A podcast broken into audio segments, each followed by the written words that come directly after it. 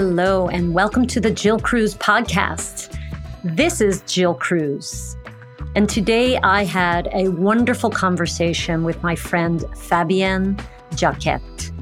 And Fabienne and I discussed innovation. And we discussed it from the perspective of masculinity versus femininity and how all of us, whether you're a man, a woman, and however you identify, it doesn't matter because we all have feminine and masculine within us and honoring that and trying to work toward balance right? So certain in certain instances you might want to bring more of your masculine energy as a woman or as a man maybe more of your feminine energy and to bring that forth. And not everybody you know everybody's different in how much of that they have but the point is that when it comes to innovation, we want to bring feminine qualities and masculine qualities to the table. And so this is a fascinating conversation.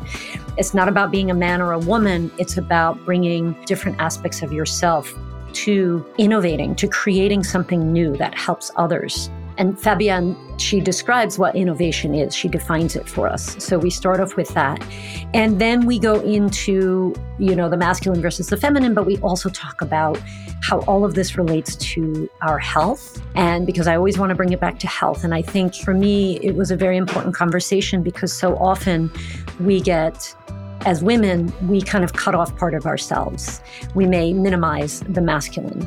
We may uh, think that we're not able to innovate you know not have that confidence right? So I, I really enjoyed this conversation because when when you tap into that part of yourself and you're really you know paying attention to who you are and what's important to you and what's your purpose that leads to better health. That's the beauty of this.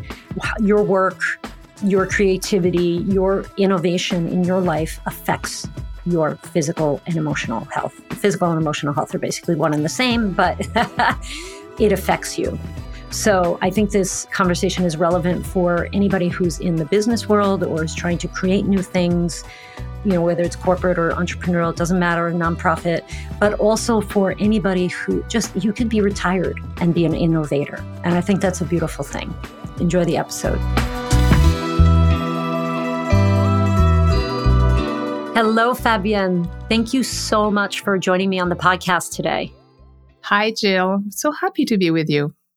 Yes, I'm I'm happy too because when I met you and I learned about your book, the book that you wrote and how you talk about innovation, I was immediately interested. And so let's talk about innovation. Let's start with that. And I know there's the concept of the masculine and the feminine in there as well that of course we're going to talk about. So let's start with innovation. You said that you could actually define that, which I would be interested in hearing and anything else you want to say about it. Well, innovation, you know, is this black box and it's very, very intimidating. I realized that when I moved from 30 plus years of innovation in the corporate world mm-hmm. and, you know, started my own company, Innoveve, which is consultancy and innovation based on this uh, feminine energy.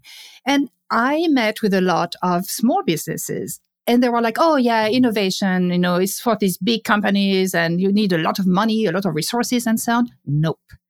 Nope. Anyone can be an innovator. The only thing, it takes a lot of passion, persistence, and some skills that I, you know, describe in the book, and especially on the feminine side. So there is there are a lot of definitions if you Google, you have like a lot of definitions about innovation. But there is one that I like, which is it's something new that brings value, that creates value. And this is very important because something, it can be anything. When we think innovation, we jump to a product, you know, a new uh, dish mm-hmm. liquid or a new shower gel, but it can be a service like Uber or a business model like Airbnb. It can be a lot of different things new and newness is also very important because it can be new to the world, like the first vaccine concept, for example, or it can be new to the industry, like the electric car, or it can be new to you, to your own business. And this is mm-hmm. innovation for you. So we have to also understand that it doesn't need to be that big. Right, right. Because the most important is the last word, which is value. And when we think value, because we live in a masculine world where everything is about performance, efficiency, and so on, you think value, you think money. And yes, mm. of course, it's part of the equation. I will not lie about that. However, value is also far more about the emotions that you feel when you use the innovation. And 80% of the decision, uh, the purchasing decisions are made from the emotions. Only 20% mm-hmm. percent mm hmm is really the rationale. Hence, the importance to really tap into all this feminine, this empathy, collaboration, intuition, nurturing to create innovation that is sustainable, respecting Mother Nature, and also meaningful. We have so many things today in our world that we don't really need, to be honest, and that pollute. no, seriously, and they pollute and they create a lot of problems. So instead yeah. of creating all these things that we don't need and then say, oh, shoot, you know, now they pollute the world. How can we correct that? Why don't we create innovation from the very beginning that takes into account Mother Nature? Have um, empathy for her and create something that will not hurt. Yeah, wow. Gosh, I, I just kept thinking, well, you could just be a housewife, you know, at home with the kids, and you could be an innovator, which is some, I was a stay at home mom for 11 years. I never thought of myself as an innovator at all. I never would have thought of that, but, but I was really based on your definition because I'm doing something new and I'm it's providing value for my family. So even something as simple as that, oh, I love I love it when we can take these these big scary words and we can own them for ourselves. Absolutely. and this is really one part of my mission is that people are not intimidated anymore and they they have unique skills. We all have unique skills to bring to this world. And we dismiss that because oh I'm not good enough. Yeah, you are. And you're right. As a housewife, as a mother, as I remember I um, gave a speech. It was a, um, a women associations, and it was very small businesses. And I made the same comment, and we had some exercises and so on. I, I helped them innovate something. And a couple of weeks later, this lady sent me an email say, "Oh my God, thank you so much!" Because you know, she had a hair salon, and she just changed the tagline and she attracted new clients. And she was like. I couldn't believe it. It's nothing. I said, see, this is something that like, like new because it was new to you and to the neighborhood that brought value to the consumers and to you. See, this is that simple. We overcomplicate things. We overthink. Innovation is again coming from your emotions, from your guts, and serving the world. Mm. You mentioned earlier how the concept of innovation usually evokes the idea of more masculine concepts, right? Like the bottom line and efficiency and and those sorts of things. So, t- can you talk about that a little bit? Like, what do women bring? I mean, you already mentioned Mother Earth, so I, you know that's. I'm sure there are men who care about Mother Earth, of course, but it sounds to, well explain to me a little bit more about the mm. concept of the masculine versus the feminine in what you're trying to do okay and first of all i want to make sure i don't talk men versus women it's not a gendered speech okay it's really okay. masculine energy and feminine energy oh and this is absolutely yes. critical okay. because as a woman i have a lot of masculine energy I was mm-hmm. born between two brothers. I was a scientist when at that time we didn't have that many girls who were in science. And I had to use my masculine energy to survive. And then later in the corporate world, same thing, because it's a world created by men for men with this masculine energy. Nothing wrong. It's just like it's a fact. Now, it's good, it's very efficient, but innovation doesn't really work like that. So a lot of innovation is driven by performance, by all these processes, and we need them. However, especially, you know, the innovation process is really going from nothing. You have an idea, you get a prototype, and then you go to a commercial proposition. When you go from the prototype to the commercial proposition, which is the back end of innovation, as we call it, you need all this masculine energy because you need to test. It's, it's a lot of decisions making, it's, it's rational, it's logical, and so on. But before the, the maturing phase, the front end where you have nothing and you create a prototype. Here, this is where I think we shortcut this feminine energy to create something again that is meaningful and sustainable. So what I did, I'm a scientist, okay, a lot of research, and I listed all the skills that I think are very necessary for the front end of innovation. Mm-hmm. And then I sorted that through the feminine lens, according to literature and so on. And I came up with, um, and I put in my book, I have this uh, chemical formula, A, I'm a chemist, that uh, says that if you use empathy, plus inclusivity and intuition, gratitude, nurturing, you catalyze that with collaboration you get an innovation I have a little heart that resonates with the consumers and a little dollar sign, which is it brings value and it brings money because people buy from emotions. So this is just to encapsulate the fact that innovation, yes, is processes. Yes, you have to learn how to do it, but it's more a mindset and it's more listening and having empathy and, and listening to our guts because intuition is not like this foo-foo thing which is very feminine no men as as intuitive as women mm-hmm. oh they they hide it because it's not good to be intuitive okay it's not serious which is wrong because in fact intuition is that when you have a lot of information about something you let it settle and then when your brain and especially you know why in the shower why when you sleep?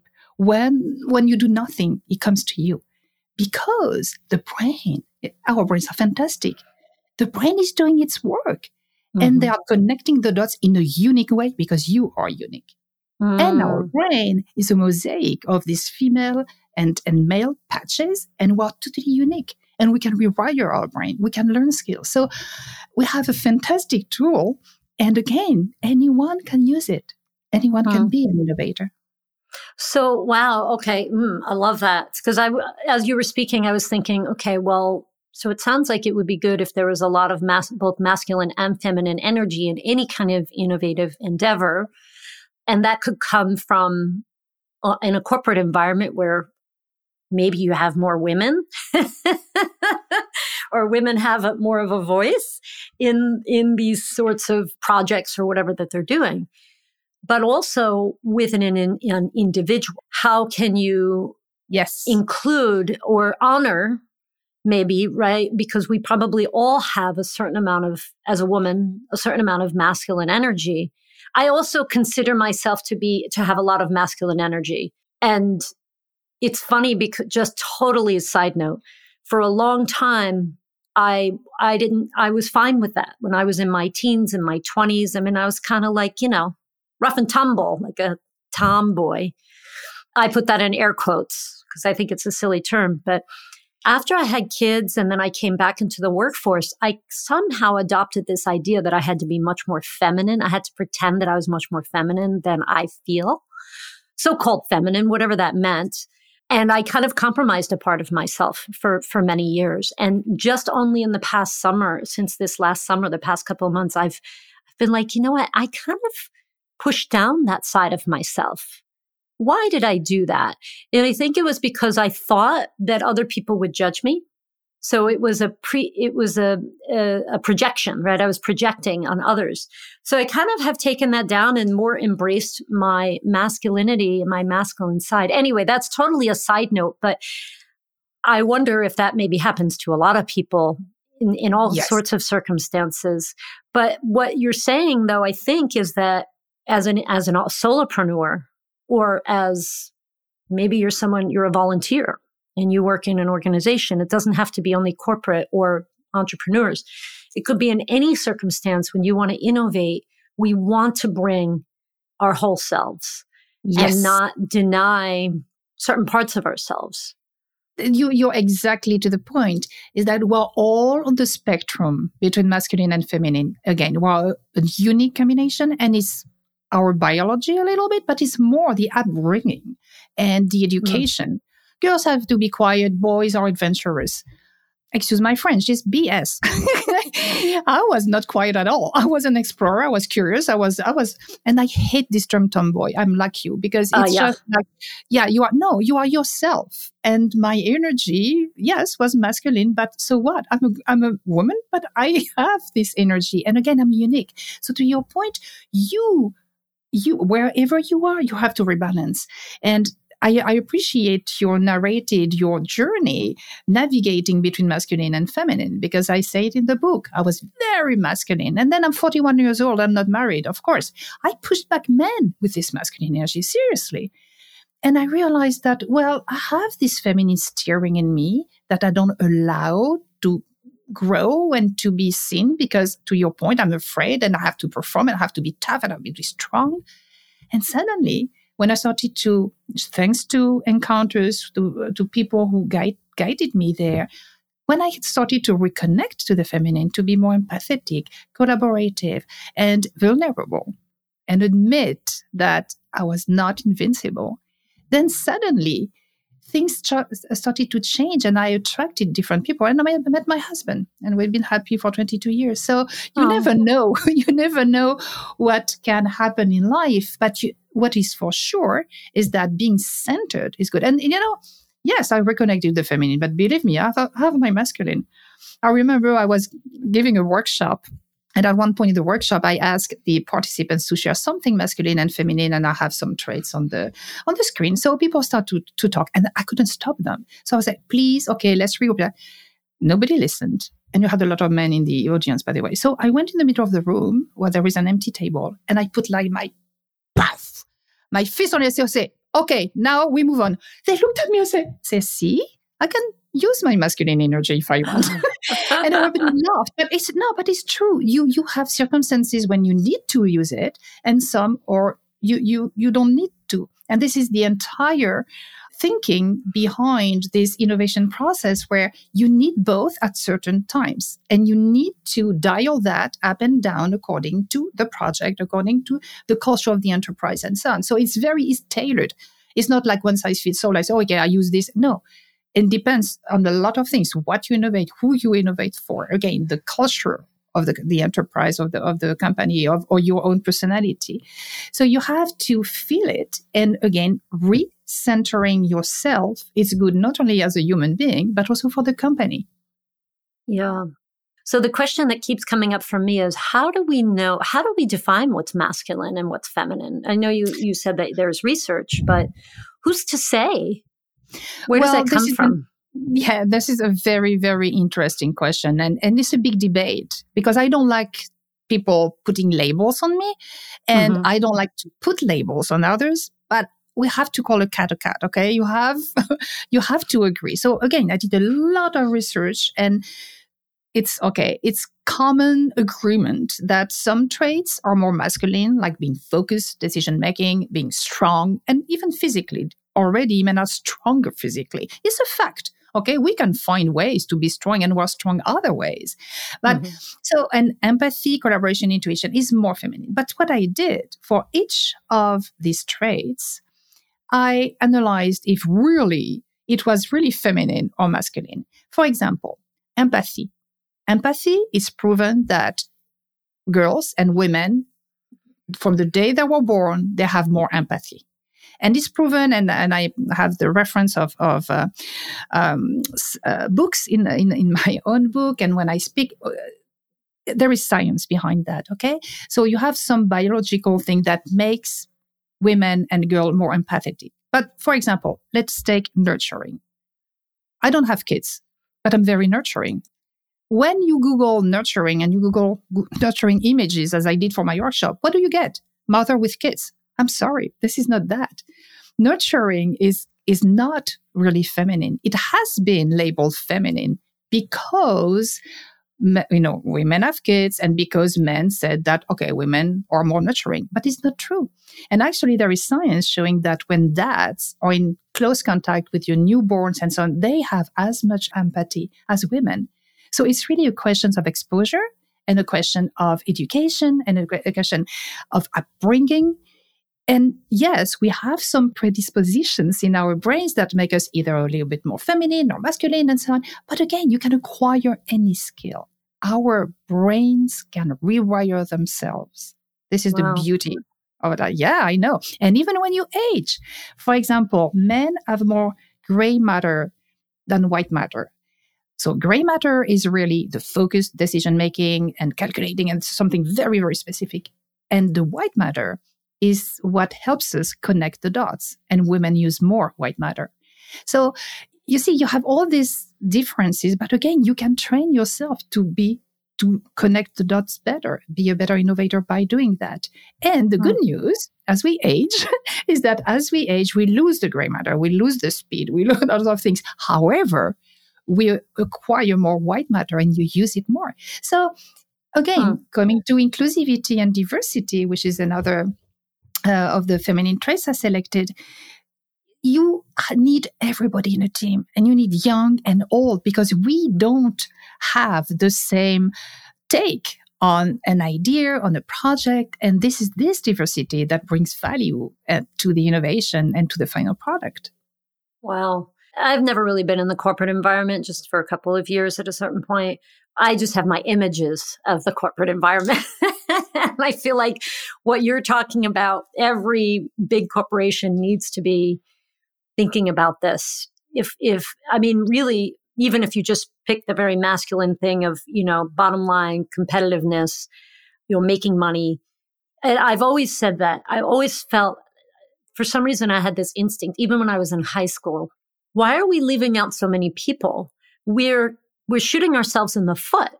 We're shooting ourselves, like, why are we giving ourselves this handicap when, when we don't have to? We want everybody, we want to hear female voices. We want to hear, you know, different from different marginalized, unfortunately, right? So many communities are marginalized in our society. Why are we not including them? It's hurting ourselves, hurting our progress. So it's just ridiculous that companies wouldn't do that more. But I know there are some, you probably know some corporations. Do you work with companies to help them with this? Is that something you do? Yes, and and you have this entire movement of conscious capitalism, and you have a lot of uh, companies who are taken that into account to your point that yes you need diversity you need everybody at the table and it's interesting what you say because there is um, a, the opportunity project in the us that determined that of course you innovation is driven again by men you don't have enough women and diversity also mm-hmm. and and younger people and so on and to achieve gender equality in innovation will take 116 years. This mm-hmm. is ridiculous. To your point about cutting ourselves from half of the resources. And another good example I, I close to my heart I gave also in the book is the cybersecurity, which has been defined like a man's world. It's not. Because who is behind the computer is a hacker, and a hacker is a human being. So mm-hmm. if you want to understand what the hacker is trying to do and, and undo what they are doing with their coding and so on, you need to have empathy. You need to have all these, what, what they call soft skills. And actually, women are very good at cybersecurity because they bring something different to, to the party. And here, again, we have more and more hackers. We know that cybersecurity is a huge thing, and we're cutting ourselves from all these resources because you have only about 20% of women in cybersecurity. So you, are right. We are hurting the world and ourselves, but not allowing more people to have access to innovation and to have access to all this beautiful energy that, you know, will bring our world forward. Thank you for sharing that. I just think it's so important and it's something that I imagine that many women are acutely aware of, people of color who have been marginalized or younger people, right? We all know that our voices should be part of the innovation. But I guess there is the, you know, incumbent powers that they are fearing that they're going to lose their power and all of that. So it's a tough one. But the thing is, again, if you speak their language, right? So if you are, let's say, a minority women owned business and you're killing it, right? You're out there, you're causing trouble for those big companies that are, you know, run by predominantly white men, they have to pay attention. I can imagine that that's one way for us to accelerate this process. Did you say 116 years?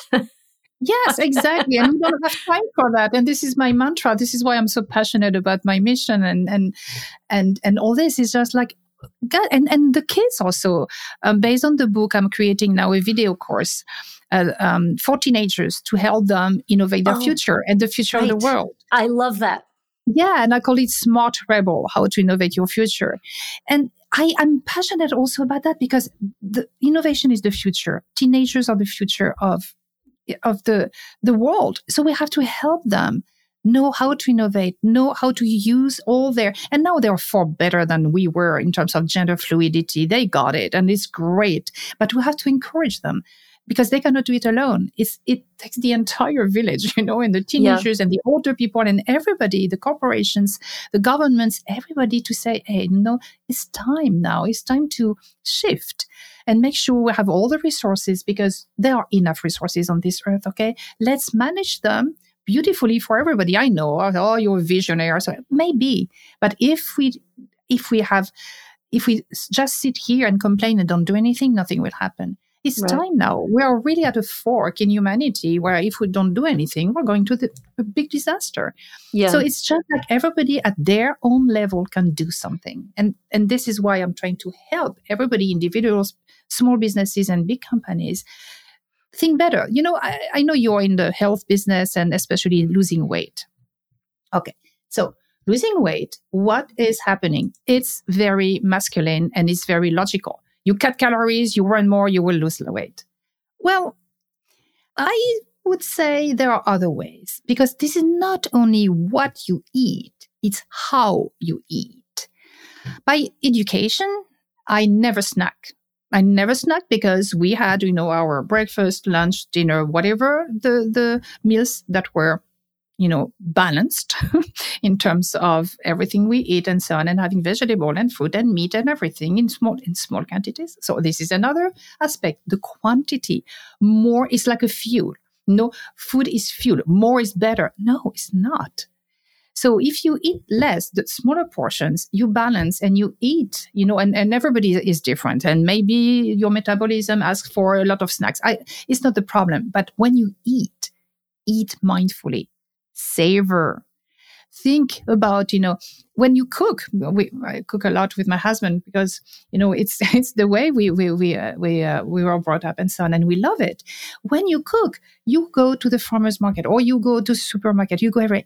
Somebody took the time to grow that food. Be grateful for that person and then you bring that home and you cook and it's, it's a happy time. Usually you know i cooked with my parents. I remember it was happy time. And then when you sit you sit. You don't eat in front of your computer. You don't eat you know on your sofa watching netflix. Or i don't have nothing against netflix but you see what i mean. You eat at the table and this is a time of sharing of nurturing of savoring the food the flavors and and and and having a good time together. Is social and then when it's done, it's done. And you don't spend your afternoon snacking uh, on things because you had, you know, you were, you reached satiety because you took the time to savor the food. So mm-hmm. I'm not mm-hmm. a nutritionist at all. Okay. This is just my own life and what I experienced. And uh, again, looking at food a different way. This is innovation. Yeah, I, yeah, I love that. I think I feel like I've been very innovative, if I may say so myself. and yes. I really want to explore more the concepts of masculinity and femininity in nutrition, in health, because the way that I've been describing it is it's very dichotomous, right? So it's you're either on the diet or you're off the diet. And I think that's probably more masculine. I'm not sure. You're either, you know, doing a good job or you're doing a bad job. You're either, it's very dichotomous. And I, I think that life is actually occurs in the gray zones, not yes. in the black and white zones. And so I, I think I've been innovative, at least as far as I know, in developing those concepts for our clients. So the way that you just described healthy eating, I appreciate that so much. And I think mindfulness is so important. And there are a lot of people who have an unhealthy relationship with food. So they may be aware of these concepts, but they are unable to execute on them. Uh, that's those are the, my clients, right? Mostly, right? People who who are like, yeah, I know I should do mindful eating, but I just don't, or I know I mm-hmm. should nourish my body at a meal, but I don't know how. How do I do that? So that's where we come in. So I wonder if, you know, those concepts, if we can look at those concepts and, and sort of have a conversation around is my relationship with food is it more you know like you were talking about the balance right of masculine and feminine. I'm very curious about this so i'm really going to look into it.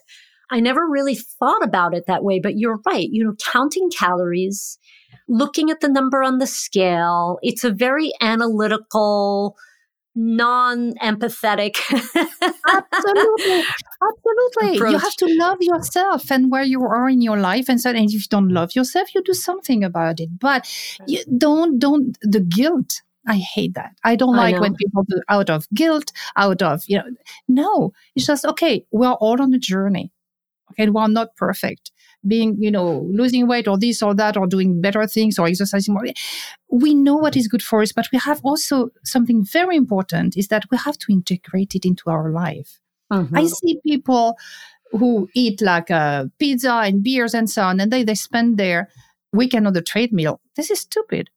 Why don't you eat better or less or any if you indulge but then you walk you you you create opportunities in your life to exercise and eat healthily. And it's not a question of money. We don't have money at home but my mother would wake up at 5 a.m go to the market and you know and buy things and come back and cook before going to work and working so it's not always a question of money and yes, mm-hmm. it's easy to buy, you know, some processed foods because it's already and it's, it's, it's, it's cheap and so on versus the, the fresh fruit and so on. I appreciate that. But still, there are some ways. I think this is more an education. This is more a mindset. Yeah. And uh, yes, and I, I, I realize that eating healthy can be very expensive in, in, uh, in some instances. So there, there is also inequality there. Absolutely. Yeah. And well, there's the I mean, compared to France, right? The the the our whole system is set up to favor those processed foods, so they're cheaper, they're more accessible. I'm really intrigued by this idea of the feminine versus masculine because I think what's happening is that most of these programs, these weight loss programs and these diet books are written by men from a much more a masculine perspective. And so we as women, my clients are pretty much all women, we're coming at it from a perspective that may not be as easy or as intuitive for us. And to bring in that, like you said, the self love and the mindfulness and the appreciation, which I don't know if those are feminine qualities, but they seem a little bit more, I don't, love, I'm sure is universal, but you know, maybe just taking a step back and looking at what we're doing and saying, does this really match me? Is this something that's been imposed on me by this patriarchy, by this very masculine approach, which, by the way, is totally bottom line driven? About 10 years ago or so, one of a high executive from Weight Watchers was quoted as saying, that I think it was 14.6% of the Weight Watchers customers were successful in losing weight and keeping it off. so that's a whole nother thing. And it's like, well, this entire industry is assumes that you probably will fail at dieting. So let's let's just keep you on the treadmill, you know, dieting and, and losing weight and gaining it back. So uh, not to be, you know, bashing the masculine, but I think that over over emphasis on that masculine approach is part of the reason that so many women fail at dieting. So-called fail right? Yeah, no, no. I, I, thank you. No, and no, no. But you said said it, and and again, it's a question of balance. Yes, of course, it's it's physical. The calories and the intake and the number of, uh, you know, the the exercise amount. Yes, you have that, but it's not again only that. You have this overlay of empathy for yourself, where you are in this journey, for mm-hmm. some discipline, but being gentle to yourself, not yeah. forcing yourself and say, oh, you cannot do that. Everything in moderation. You can have a little bit of ice cream, but don't gulp the entire thing. You know, like right. Don't cook with a with the so greasy thing. Don't fry things, for example. Don't fry them. So you have you you have different habits that you can take, but also everything to me is around fun and pleasure. Mm. If you mm. enjoy it, if you have fun. I remember uh, cooking for me is fun. I cook with my husband or I cook alone or I cook with friends. When I was a kid, cooking was an experience. I was with my mother. We were discussing, blah, blah, I was learning. It's an experience. It's something you live together and you learn and you can experiment. It's very creative. Yeah. Yeah. And not everybody likes cooking, but I think the important no, thing no, is. No, but I, I, for example, but even yeah. if you don't cook, you can pick things that are healthy, healthier, and that you like. I think the empathy is really important, but also what I hear you're talking about is mostly about pursuing health first. Because if you, if you do cook your food or you buy more whole foods, right? It can be very simple dishes then what you're really doing is taking the focus off of those numbers of calories yes. in the scale and you're putting the focus on your overall health, how you feel when you eat those yes. foods, how you feel after you eat those foods. So it is more of that intuition. Yeah. And I wish that I could really, it's a very tough thing for people to hear. Yes. But if you focus on your health, you will lose weight if your body, if that's right for your body, right? It could take you years. Yeah. But you're focusing on the right thing instead of the thing that makes you unhappy. Oh, I can't lose weight. I can't lose weight. I can't lose. It drives you crazy. It drives people crazy. And and stress and stress is something that you know helps you gain weight, which is terrible. Right. So right. the more stressed you are, the more weight you gain. And right. there is another aspect. No, there is another aspect about napping and sleeping and so on. Mm-hmm people think that, you know, napping is for lazy people and for people who get ready. No, actually, when you sleep well, you lose weight. Okay. People don't get that, but it right. is true because our body, they regulate themselves, our bodies. They know. Yeah. Sleep is the best, best cleaning engine for the brain and for the mm-hmm. body eliminating yeah. the toxin and regulating everything. So sleeping well, not being, you know, on the screen or on for, for uh, late in the night, uh, having good sleeping conditions, trying to eat, walk, you know, take the bus and walk and everything is the, with a car. So walk, just walk. This is so important. So there are some little things you can do. And, and yes, it's not easy. And yes, it's not easy to change habits, but again, when you have, I agree with you, this bigger vision, which is health and well being and being not well in your skin, and nobody is the same. You know, I put a lot of weight uh, through menopause and so on, but I like myself as I am because, hey, you know what? This is who I am today. I feel good. I mm-hmm. feel good. I may not look as good as I was in my 20s, but I don't care. This is not important. What is important is how I feel in this body. And if you feel good, if you feel beautiful, the others see you beautiful. Yeah. Oh, I love that. Oh my gosh. That's so beautiful. Thank you so much for saying that. I think we need more, more, much more of that. Again, not easy for people to really, really, really feel that, but I'm pretty sure it's a practice you know, for a lot of people, it will end up being something that you have to keep practicing. You're not going to be perfect at it, but if you can just wake up and say, you know, I'm 56 years old, I'm 67 years old, whatever it is, and this is how my body is right now. It's the reality. And, and yes, I can do things to improve my health and, and keep moving forward. But at the same time, I'm going to choose to love myself exactly as I am right now because I am this way anyway, so I might as well love myself. you know? So that I think that's a wonderful end to a way to end this conversation. And I know there's so much more. I feel like I could talk to you all day. Um, no, sorry, I will have to interrupt to get my lunch, and I don't have yes. lunch in front of my computer. Of course. So it's time for you to take lunch and it's time for us to end this conversation. And thank you for modeling good behavior, not eating lunch in front of the computer. thank you so much for being with me today, Fabienne. No, thank you, Julie. It was a pleasure and I hope it was helpful. Well, I hope you enjoyed that episode, that conversation that I had with Fabienne I would like to tell you a little bit about Fabienne. Uh, she has a consultancy company. It's called Innoveve because she's French and it just has to sound fabulous. Innoveve, what a beautiful name. Rolls right off the tongue. And through that work, she empowers organizations and individuals to recognize and value feminine and masculine traits associated with in- innovation. And she does so much more than that.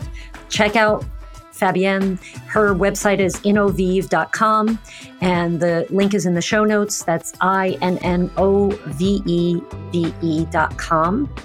And as we talked about in the episode, she does have a book.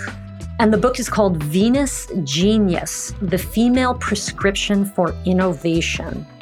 And it's on Audible now, so I'm definitely going to get this book and listen to it. But uh, either way, I recommend checking it out and you know learning more about all of this this is this is a lot of this stuff was new for me and very fascinating and i love how empowering it is to know that we can all be innovators and we can honor the uh, masculine and feminine in, in within ourselves and uh, if you'd like to learn more about us about work with your nature wellness and weight loss check us out at wynweightloss.com that's w-y-n weightloss.com we do have a blog. So if you do forward slash blog, you can get lots of articles and information, inspiration to help you along in your beautiful, unique, wonderful health journey.